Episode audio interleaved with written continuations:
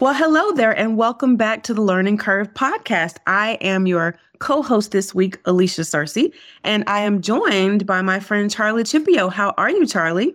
Well, I'm better now that I'm here with you, Alisha. Great to be co-hosting with you again. Always love hanging out with you. Looking forward to our guest today.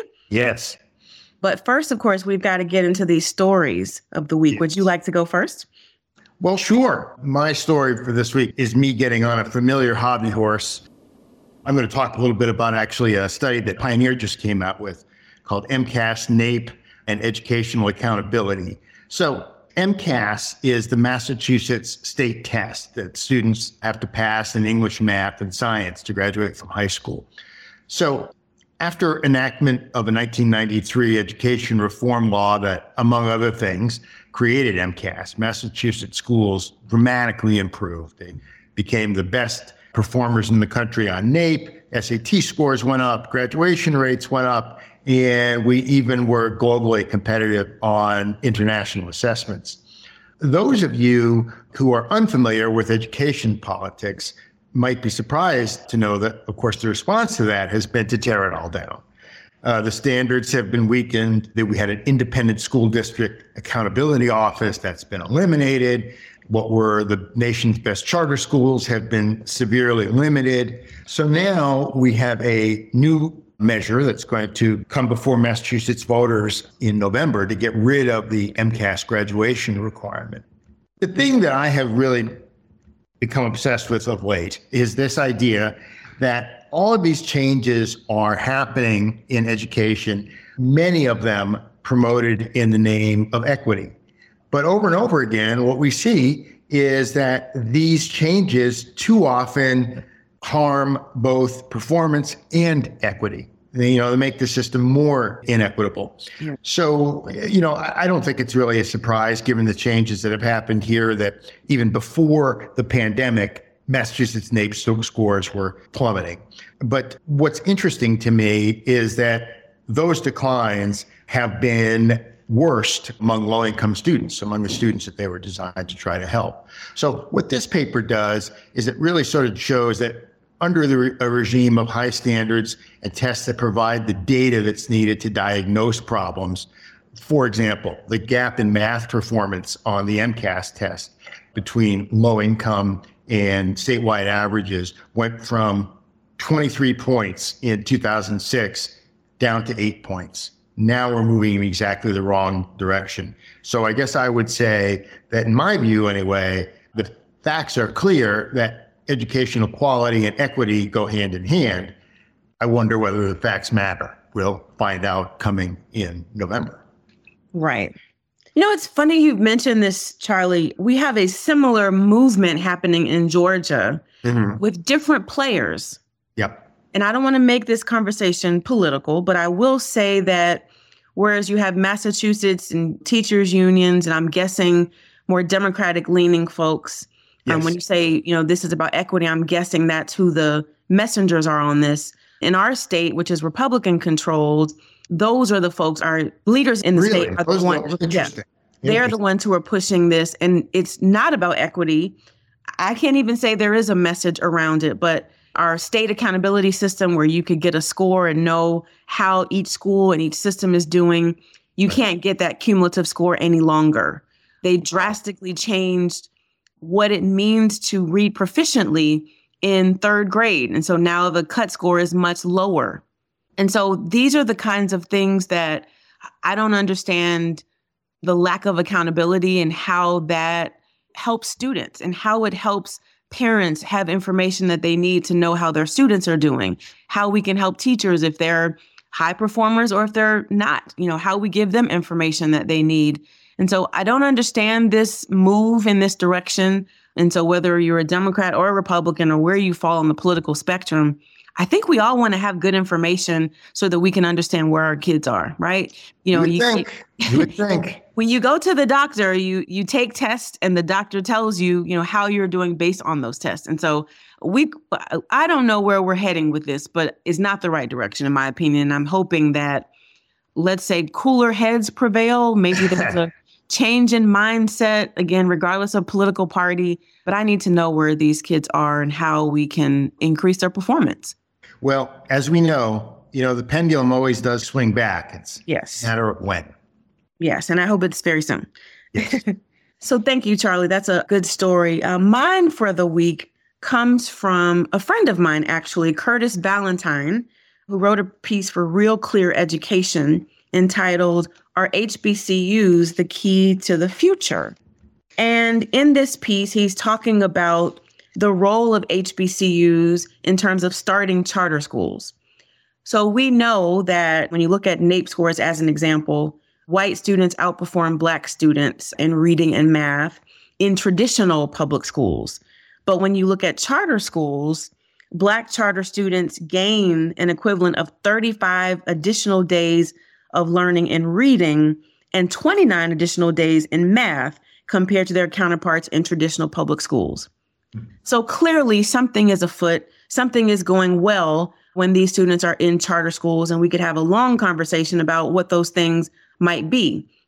But in this article, he's pointing out that historically Black colleges and universities could actually be an answer to one of these challenges by allowing them to authorize charter schools. I live in Atlanta. I attended Spelman College, which, by the way, happens to be the number one H B C U, according to U S News, News World and Report. I'm just saying. Good plug. Uh, Love it. And we just happened to get a one hundred million dollars grant a few weeks ago oh, uh, to excellent. make sure that we continue to have our Spelman students have scholarships so that they can finish their education. And so we know, of course, that the purpose of historically Black colleges and universities initially, right, were because Black students couldn't go to majority white colleges and universities. And so these institutions were started to ensure that we too could get an education. And so when you compare the work of H B C Us, which have now been around for a very long time, hundreds of years we're talking, to the work that is happening in charter schools and the impact that they're having on Black and Brown students, I think there's a strong connection here. And so Curtis is making the point that H B C Us should, in fact, be in the business of authorizing and starting charter schools. So some people might say that's controversial. I actually like the idea. I think about, again, the history of H B C Us and how they know to nurture and challenge and support Black and Brown students. And so I, I like the start of this conversation. I'm hoping that as many organizations are starting these conversations, and I'm hearing about it nationally, that we actually see some of these pilots happening and see the work that can happen. Because as we know, Charlie, part of the whole purpose of charter schools is to be innovative, to try new things, to do things differently. And I think this is a great start to that. Yeah, I think that's a great idea. So question that comes to my mind, who currently approves charter schools in Georgia? So we have local school districts, and I'm sad to say that I'm guessing in the last eight years, we have one hundred eighty school districts. There have probably been five charter schools authorized in the last eight to ten years. Well, that's five more than you'd have if school districts were making decisions in Massachusetts. So uh, it's terrible. It's terrible. And then because of that, and I actually am one of the co-sponsors, we have the State Charter Schools Commission, which is a state authorizer, but the, all the schools are solely funded by state funding. So that's not necessarily a most sustainable policy idea, right? And so those are the two. And it would be interesting to have H B C Us here in Georgia because we have many of them serve as an authorizer. Yeah, that's worth watching. That's interesting. Yeah, it really is. So yes, more to come on that. It should be very interesting to watch. I am looking forward to our show today. We have Professor Beverly Gage, who is the John Lewis Gaddis Professor of History at Yale University. And we're going to talk about her book, G-Man, J. Edgar Hoover and the Making of the American Century. So stay tuned.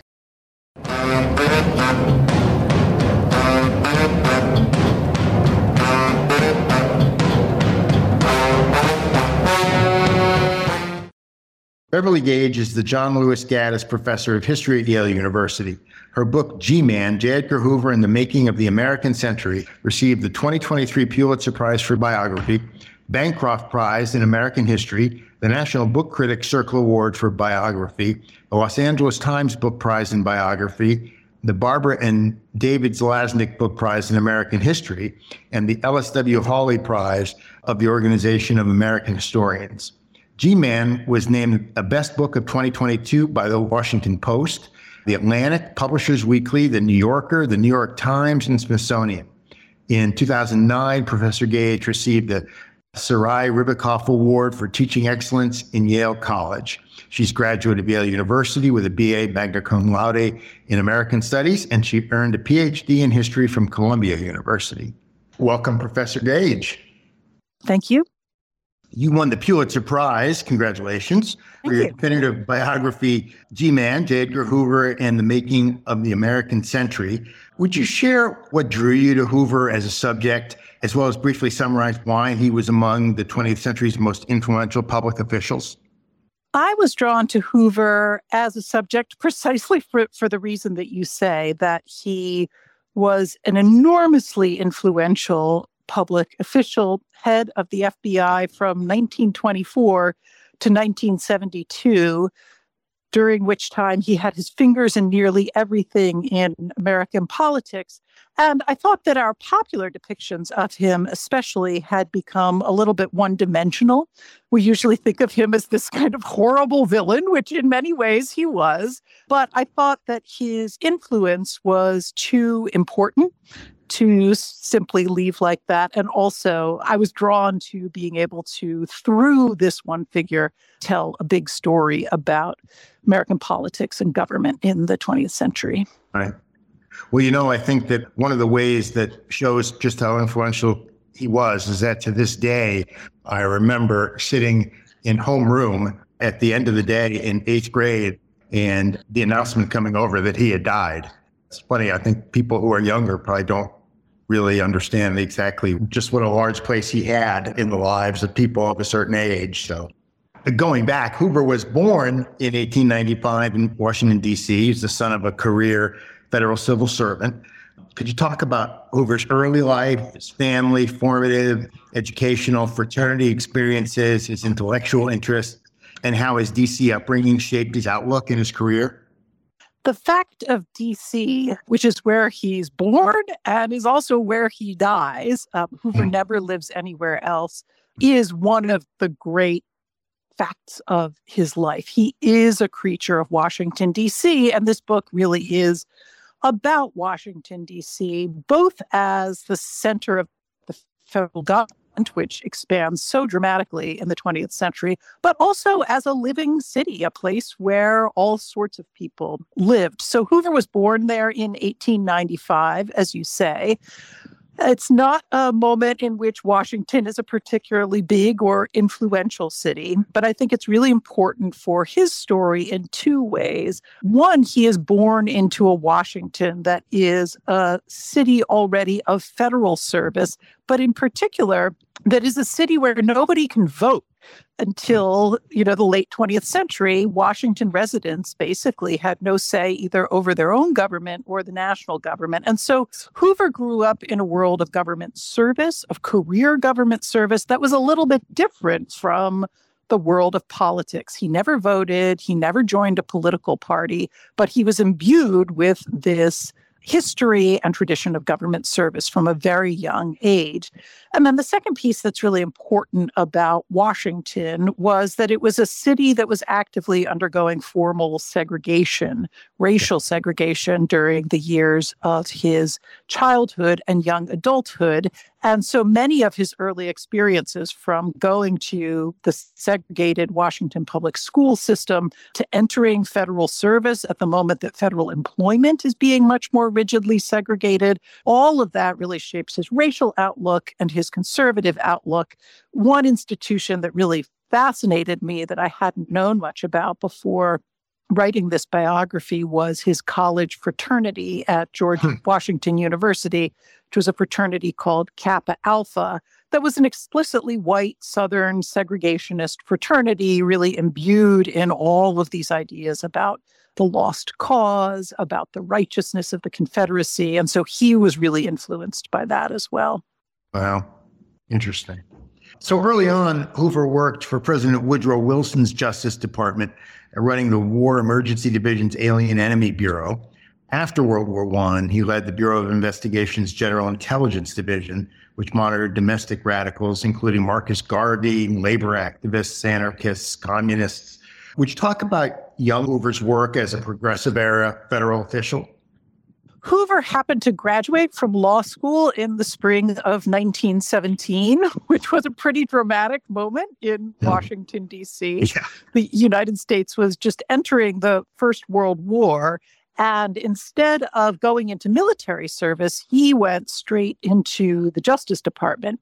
The Justice Department was itself really being transformed by the war. It had all sorts of new duties in surveillance and draft enforcement, and there were all sorts of new speech restrictions and alien enemy provisions. All of this was just really being invented.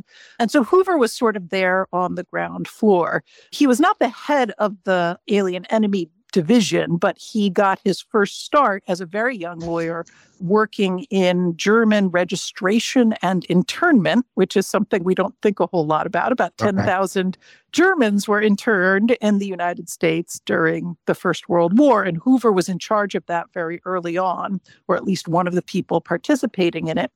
And then he was so good at it that when the war came to an end and they were looking around for someone to kind of create and run a new division within the Justice Department that would keep tabs mostly on left-wing radicals, civil rights activists, that sort of person in times of peace, they turned to Hoover. And he became an early architect of that kind of surveillance, and especially of the Palmer raids, which were some deportation raids aimed at anarchists and communists during those years.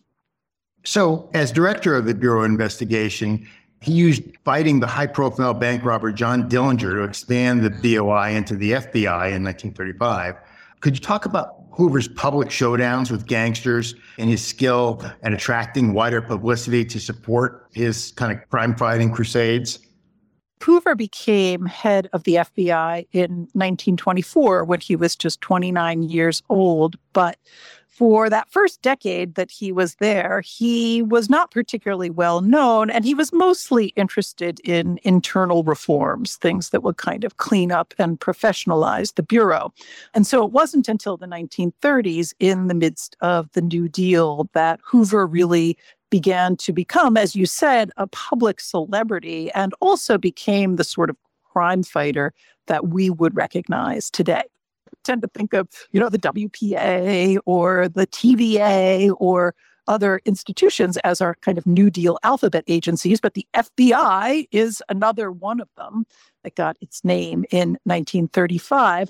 And it's a period when Hoover gets lots and lots of new power. His agents start carrying weapons. They get put in charge of interstate bank robbery and interstate kidnapping, two very big deals in the thirties.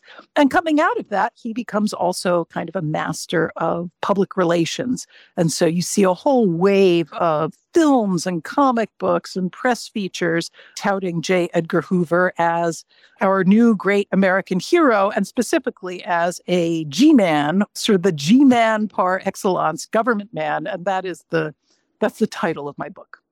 Under F D R, the F B I's authority, competence, and preeminence in domestic intelligence all grew. For example, Hoover expanded the Bureau's fingerprint files in the identification division and created the F B I lab to examine and analyze evidence. Would you discuss Hoover's F B I and its pioneering work in criminology? A lot of what Hoover did during that first decade as director, so from nineteen twenty-four up to kind of the mid to late thirties, was to try to turn the F B I into a model for other law enforcement bodies in the country. So most law enforcement and crime fighting in the United States then and now is done at a local level. And so Hoover had this tiny little federal bureau, and he thought, you know, kind of what can I do with this that would actually be useful and important. And a lot of the answers that he came up with had to do with his vision of creating a kind of white-collar, professional, college-educated law enforcement elite that could come up with best practices, apply the most scientific standards to law enforcement and really give the profession of policing and law enforcement new respect. So he went out of his way to get the F B I jurisdiction and ownership over a whole host of things where he thought the F B I could be useful. One, as you said, was the fingerprint division, really bringing together national fingerprints so that local police departments could check in with the Bureau and have all of that in one place. Another one was crime statistics. Really, until the nineteen thirties, there was no central repository for crime statistics. No one was collecting oh. national crime statistics. And there was a big debate over who should do it, and Hoover won that debate. He created the F B I lab, which was supposed to be this kind of elite scientific forensics force, and then to disseminate a lot of this information down to local law enforcement, and I think also to create his own kind of power and influence. He created the F B I Academy, which was a training center not only for F B I agents, but specifically for local law enforcement officials and international law enforcement officials who could come and be trained at Quantico for eight weeks, twelve weeks, something like that, and then take their knowledge back.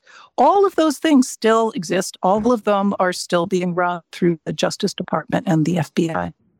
Very fascinating, Professor Gage. Thank you so much for being with us. We're learning a lot today, that's for sure.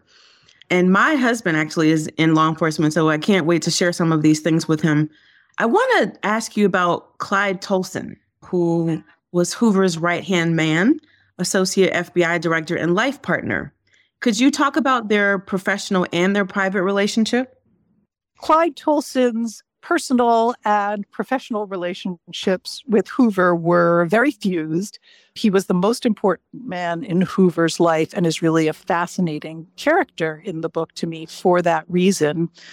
He started out really as one of Hoover's model agents. He came into the Bureau in the nineteen twenties, and he had gone to George Washington University just like Hoover. He had joined a fraternity just like Hoover, though not the same fraternity that Hoover was in. And this was kind of a type that Hoover really liked during his early years. He wanted men like him who shared his background and his values, and they were going to be this kind of tight-knit elite core.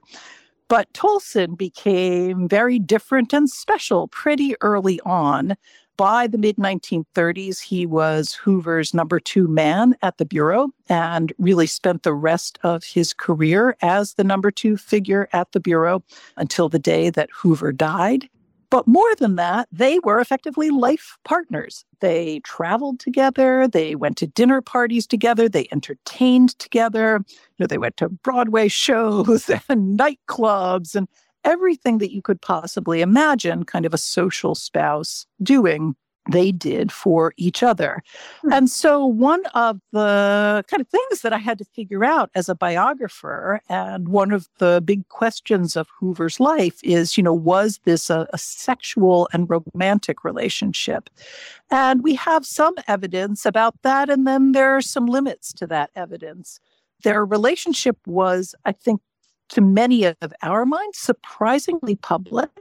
All of those things I just listed off were very public. They traveled and were treated as a social couple. You know, when you invited Edgar to do something, you also were going to invite Clyde.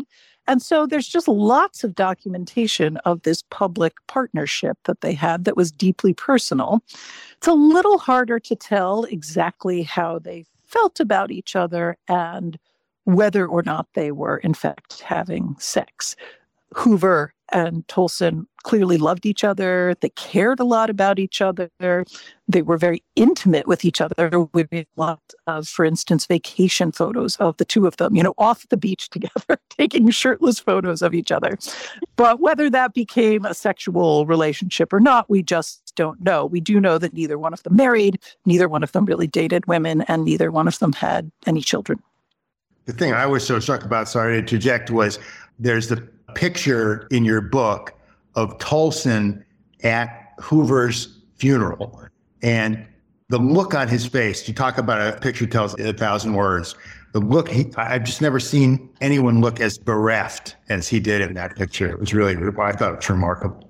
Yeah, I think that's a stunning picture. And actually, the final image of the last chapter of the book is of Hoover's funeral and of the military honor guard at that funeral actually taking the flag from on Hoover's coffin, folding it up, and handing it very publicly to Tolson, as you would to a spouse or next of kin. And so it was both this intensely private relationship and one that was very public and very widely recognized. Yeah. Very, very fascinating. Thank you for that. So during the nineteen fifties and across the Cold War, Hoover's F B I turned its attention back to the war on communism and rooting out Soviet spies, including aggressively prosecuting accused spies like Alger Hiss and the Rosenbergs. Can you talk about Hoover in this role as a Cold Warrior? This was really the cause of Hoover's life, the thing that he cared the most about, and I think probably the place that he had the widest influence outside of kind of professional law enforcement and some of the techniques that we talked about there. You know, from very early on, Hoover was a devout anti-communist. And he really thought of himself as the government's great expert on communism. Within the Bureau in the nineteen forties, they used to talk about themselves as the, quote, one bulwark against the communist threat in the United States. And I think what makes Hoover really interesting and powerful on this question is that unlike a figure like Joseph McCarthy, right, who was a very headline-grabbing demagogue, who was there in a very prominent way in the fifties, but kind of came and went. He burst on the national scene in nineteen fifty. He was censured by his own Senate colleagues by the end of nineteen fifty-four, and then he kind of drank himself to death and was gone, died in nineteen fifty-seven. Right, so we tend to imagine someone like McCarthy, but Hoover was much more powerful and much more sustained, and I think really built a whole range of structures to kind of prosecute the Red Scare and the broader anti-communist agenda. And that was everything from what the F B I was doing in terms of surveillance and investigation and sometimes court cases to writing his own books and making his own speeches and declarations about the American way of life and how individual citizens could fight communism. He hooked up with lots of congressional committees in order to prosecute the fight against communism. And so he has this whole menu of things that he's up to. As you say, one of them was espionage investigations, which became part of the F B I's area of expertise beginning in the Second World War. And there, a lot of those were very, very controversial at the time, especially the prosecution of Julius and Ethel Rosenberg and their ultimate execution. A lot of the evidence that has come out since the end of the Cold War has tended to be somewhat more vindicating for Hoover than a lot of people thought at the time. The F B I was running some secret programs where they did have pretty good information about some of these espionage questions, but these were secret programs and they weren't made public at the time. Speaking of surveillance, President Kennedy reportedly said, "You don't fire God," quote unquote, when asked about removing Hoover as F B I director. Can you talk about J F K and L B J's dealings with Hoover, including the bureaucratic leverage he wielded over them and his illegal wiretapping of Doctor King and figures within the civil rights movement? One of the great facts of Hoover's career, and I think one of the things that's most amazing to think of today, is not only that he was there for forty-eight years in that job, but wow. that meant that he stayed on through eight different presidents. Four of them were Republicans. Four of them were Democrats. Nobody ever fired him. Right? And that included John Kennedy and Lyndon Johnson. We tend to think about Kennedy and Johnson as being pretty similar figures, but actually they had very different relationships with Hoover. Kennedy and Hoover were often really at odds in terms of their personal priorities, all sorts of things, especially the fact that Kennedy appointed his brother Robert as Attorney General, which meant that Robert was Hoover's boss. So there's lots of conflict during the Kennedy years with Hoover. Lyndon Johnson, on the other hand, really liked Hoover. And one of the first things Johnson did once he became president was to exempt Hoover from what was then the federal mandatory retirement age of seventy. So in some alternate world, J. Edgar Hoover would have been forced into retirement on January first, nineteen sixty-five. And I think that the history of the sixties would have looked very different. But Johnson liked Hoover, and he found him very useful, so wanted to keep him in office. The question of the F B I's surveillance of the civil rights movement in general and of Martin Luther King in particular is one of the big things that I address in the book. And I think with King in particular, it's a pretty complicated story. I mean, the F B I starts out in the late fifties and early sixties interested in King because there are several activists around him who had been involved in the Communist Party. So it's sort of an extension of this Red Scare politics. But very quickly, this escalates into sort of a real vendetta against King. They begin wiretapping King himself, his office, his home. They start following him around the country and planting bugs in his hotel rooms, recording his sex life. And then, I think in the most notorious and really outrageous moment, in late nineteen sixty-four, they take those recordings, they send them to King along with a sort of anonymous letter purporting to be from a Black admirer that says, you know, King, I used to think you were so great, but now you're just this horrible kind of sexual beast. It's a really racist letter, lots of pretty abusive language, and it ends with them saying, you know what you have to do, which King interpreted as an effort by the F B I to get him to actually kill himself. So it's a really outrageous, often quite illegal campaign that they're running. I think the thing about the Kennedys and about Johnson is they knew quite a lot about what was going on, and it's not clear that they had many objections to it. Of course, on the one hand, they're championing civil rights. On the other hand, they're pretty suspicious of King himself, are not always enthused about him, and particularly want, you know, mechanisms of control over King. So Robert Kennedy actually signs the wiretap order for Martin Luther King. Lyndon Johnson loves getting the F B I's reports on Martin Luther King. And in fact, at the nineteen sixty-four Democratic Convention, he explicitly asks the F B I to spy on King and other civil rights activists and report back to him so that he can both know what's going on and attempt to kind of contain it and control it. So it's a complicated story. Yeah, and sounds like a little bit of duality as well. Absolutely. They're kind of doing both things at once. Some are more public, some are more private, some are more critical of Hoover, and then some are much more on the side of collaborating with him. Wow. Very, very interesting. So I want to move on to talk about the counterintelligence program, also known as COINTELPRO, conducted between nineteen fifty-six and seventy-one, which was perhaps Hoover's most controversial, covert, and illegal project. Could you explore COINTELPRO's surveillance, infiltration, discrediting, and disrupting of American political organizations that the F B I viewed as subversive? I think you're right that COINTELPRO remains the most notorious program of Hoover's whole career, and I think for a very good reason. COINTELPRO stands for Counterintelligence Program, and what the F B I meant by counterintelligence was not just surveillance, but active disruptive measures against organizations that it did not like.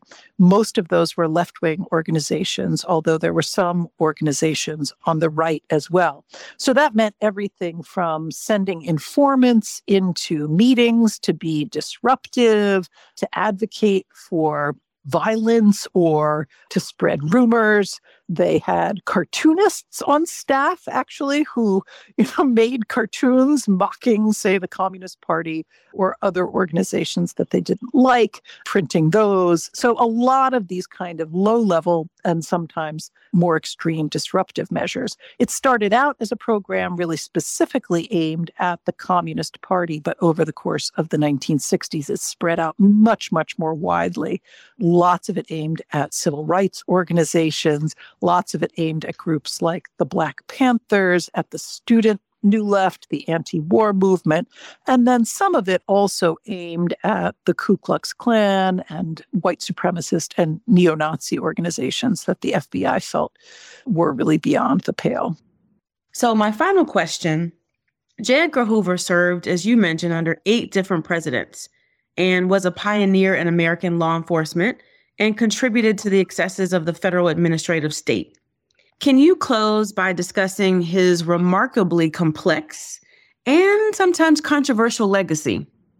One of the things that really interested me about Hoover was that I thought that he represented a set of traditions that he put together from American political life that we don't see very often put together. One of those is this real belief in career, nonpartisan government service, sort of a progressive vision of state power, how experts and professionals, you know, can serve the government. And then on the other hand, this kind of deep ideological conservatism on anti-communism, on race, on religion, on law and order. And he sort of put those things together and I think created the F B I at the intersection of those two traditions, which, as I said, we don't we don't see put together all that often in our own world. I think within that, you know, a lot of the most outrageous excesses, and I think a lot of the damage that Hoover did tended to come on the kind of political and intelligence side of the ledger.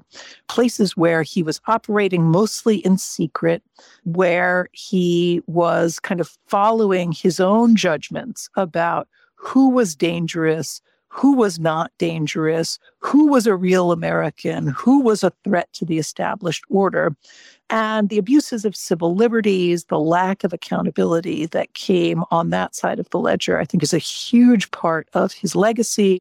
It has what is really what has made him such a controversial and pretty widely disparaged figure in our own day. For sure. Thank you, Professor Gage. Before we let you go, we would love for you to read maybe a passage in your book. Great.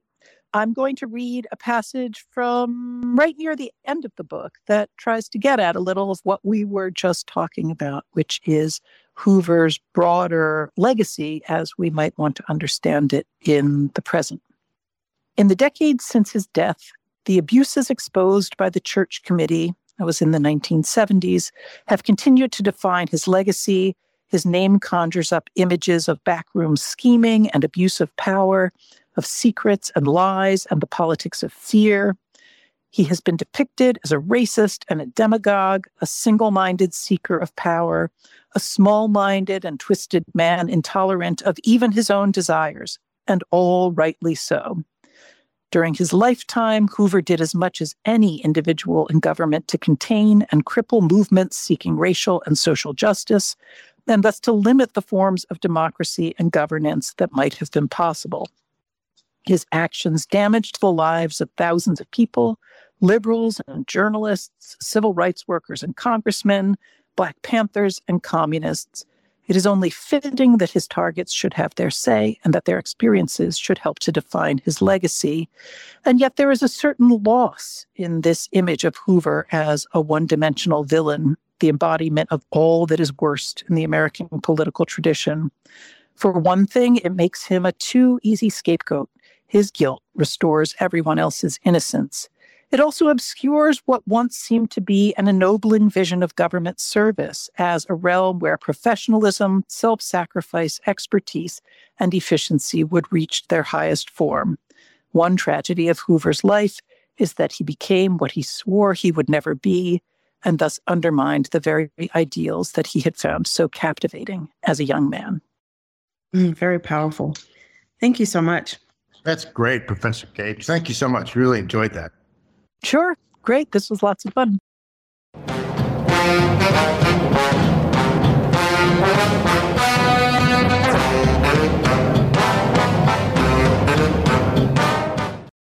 Well, that was a fascinating interview about an absolutely fascinating subject. So this week's Tweet of the Week, the Center on Reinventing Public Education reposted an Education Resource Strategies tweet. Education Resource Strategies has an article in the seventy-four. It says it's time to redesign the high school experience. And in the piece that's in the seventy-four, it talks about a vision for what this re-envisioned high schools can look like and how we can get there. So you can check it out, as I said, in the seventy-four. Well, Alisha, as always, it has been a pleasure to talk about some of these education issues, and not to mention about the fascinating and somewhat strange, I think it's safe to say, J. Edgar Hoover. Thank you so much for joining us. I hope we can do this again soon. Always great to be with you, Charlie. Thank you. Our guest next week will be Doctor Adrian Mims Senior, who is the founder and C E O of the Calculus Project. So that explains why he's not somebody I'm familiar with, since we're past algebra two. But anyway, it will be interesting, and I hope you can join us next week.